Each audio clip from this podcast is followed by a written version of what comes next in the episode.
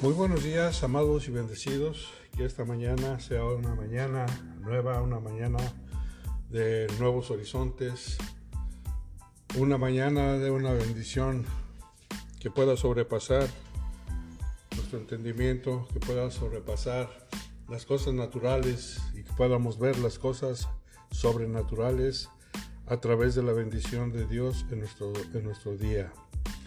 Que esta mañana cualquier situación que tú y yo estemos enfrentando, podamos ver la victoria en ella, que podamos ver la mano poderosa de Dios moviéndose a nuestro favor, moviéndose en nuestra dirección y que pueda la palabra cumplir el propósito por el cual la palabra es enviada en esta mañana y que cada mañana que nosotros recibimos la palabra, que sea una palabra de avivamiento, que sea una palabra a donde podamos ver la gloria de Dios manifestada a través de la palabra, que podamos ver la palabra hecha, ser hecha viva eh, en nuestras vidas y que podamos también ver la palabra reflejada en la vida de, de los que amamos. Que podamos ser esos instrumentos poderosos de justicia en las manos de Dios y poder llevar la palabra a aquellos que están en necesidad, a aquellos que, tienen situaciones así como nosotros un día las tuvimos, que podamos llevar vida, que podamos llevar salud, que podamos llevar, llevar libertad, que podamos llevar a la gloria a mucha gente, así como el Señor nos ha llevado a la gloria.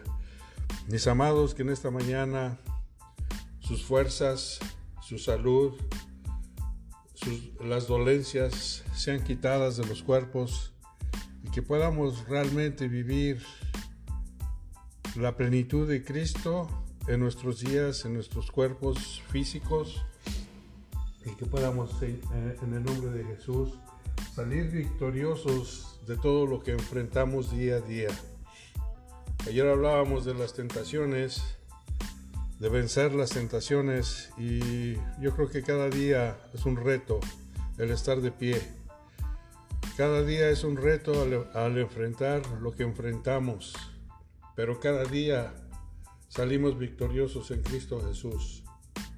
Yo no sé qué enfrentaste ayer, pero yo te puedo decir que lo que yo enfrenté ayer, tuve la victoria. Y yo sé que tú también tuviste la victoria en lo que hayas enfrentado. Cualquier situación que tú hayas pasado, yo sé que saliste victorioso. Y en esta mañana quiero compartir con ustedes la palabra, la palabra del día que se encuentra en Romanos capítulo 6, versículo 23. Dice, porque la paga del pecado es muerte mas la dádiva de Dios es vida eterna en Cristo Jesús, Señor nuestro. Ya en algún tiempo yo prediqué o enseñé acerca de esta palabra y el Señor pues nos está recordando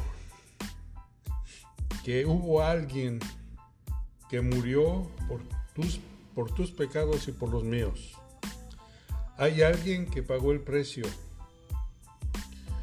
y eh, en esta esa ocasión estábamos hablando desde Génesis, cuando el Señor eh, cubre a Adán y a Eva con pieles. Y eso daba a entender que alguien había muerto para cubrir la desnudez de Adán y Eva. Alguien pagó el precio, alguien inocente.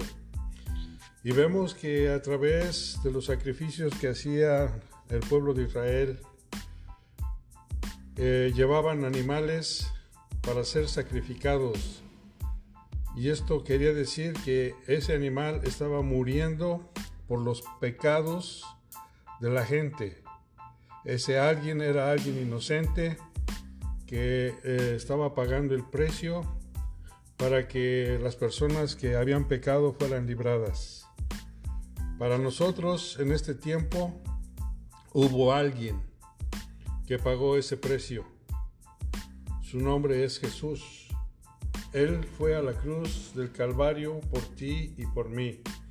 Él, siendo inocente, fue muerto en la cruz para pagar tu deuda y para pagar mi deuda. Y para pagar la deuda de mucha gente que todavía no nace, pero que pues ya, ya está pagado el precio por cualquier pecado que ellos puedan cometer. Entonces, eh, no sé cómo puedas tú tomar esto, pero alguien inocente murió por ti y por mí. Y también cuando nosotros predicamos a la gente diciéndoles que hay alguien que murió por ellos, mucha gente lo acepta, mucha gente le duele, a mucha gente no le importa. Pero déjame decirte, yo sé que a ti te importa, a mí me importa, porque siendo culpables,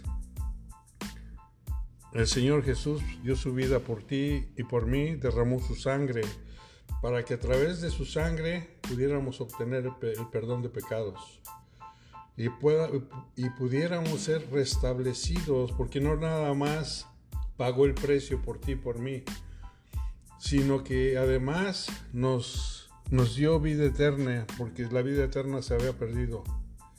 Cuando Adán falló, se perdió el reino, se perdió la autoridad, se perdió el gobierno, se perdió la vida eterna, se perdió la salvación.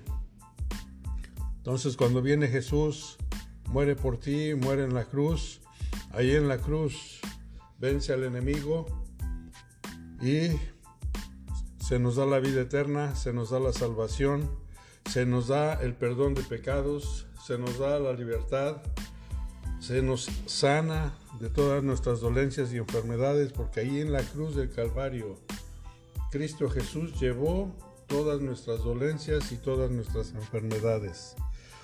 Entonces por eso yo creo firmemente que a veces cuando hay dolencias o hay enfermedades no son parte nuestra porque el Señor se las llevó.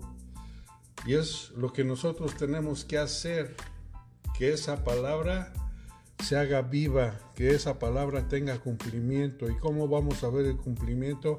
Creyendo que el Señor pagó el precio, que tú y yo no debemos nada entonces solamente necesitamos caminar como el Señor quiere que nosotros caminemos, vivir como el Señor quiere que vivamos y experimentar lo que el Señor quiere que experimentemos. Así es de que en esta mañana yo no sé por qué situaciones estés pasando, yo no sé si caíste en pecado, yo no sé si tengas dolencias, enfermedades, yo no sé qué situación tú estés presentando. Pero la palabra dice que la paga del pecado es muerte, mas la dádiva de Dios es vida eterna.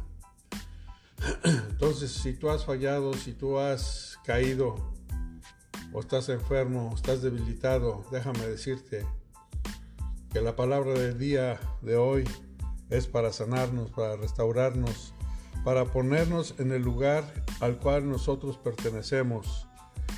Y es el lugar junto a Jesús, es el lugar en, en en las alturas.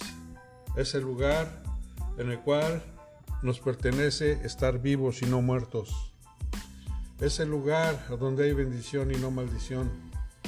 Es el lugar a donde hay sanidad y no enfermedad. Libres de dolencias. Y que aunque pruebas y luchas vienen, de todas el Señor nos ha sacado, porque nos ha dado la victoria en la cruz del Calvario. Así es de que mi amado, mi amada, siéntete privilegiado por lo que el Señor hizo en tu vida y en la mía también.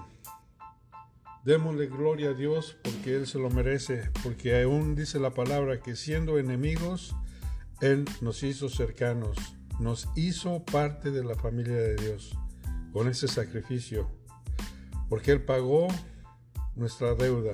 Y no nada, fíjate, no nada más nos perdonó, sino que nos hizo parte de la familia de Dios, porque ahora somos llamados hijos.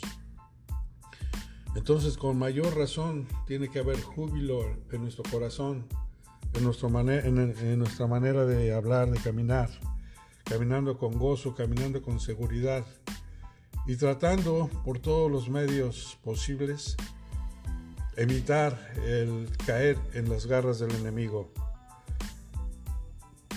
Déjame decirte que tú y yo podemos hacer la diferencia en este mundo. Solamente necesitamos creer en lo que hizo el Señor Jesús en la cruz del Calvario, que somos libres de pecado.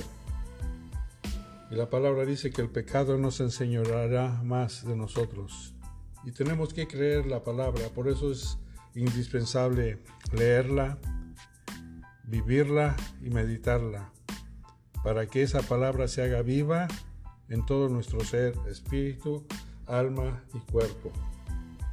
Mi amado, mi amada, que esta hermosa mañana el Señor pueda cumplir las peticiones de tu corazón y que si no has aceptado a Cristo Jesús como tu Salvador personal, que este sea el día en que tú le puedas decir, Señor, quiero recibirte en mi corazón y que perdones mis faltas y mis errores y que quiero caminar contigo. En el nombre de Jesús. Mis amados, pues pasen un bonito día, un día bendecido, un día lleno de la gloria de Dios de la presencia de Dios y gozando de vida, gozando de la libertad que Dios nos dio a través de Cristo Jesús nuestro Señor. Pasen bonito día mis amados y hasta mañana primera, primeramente Dios. Ok amados, bye.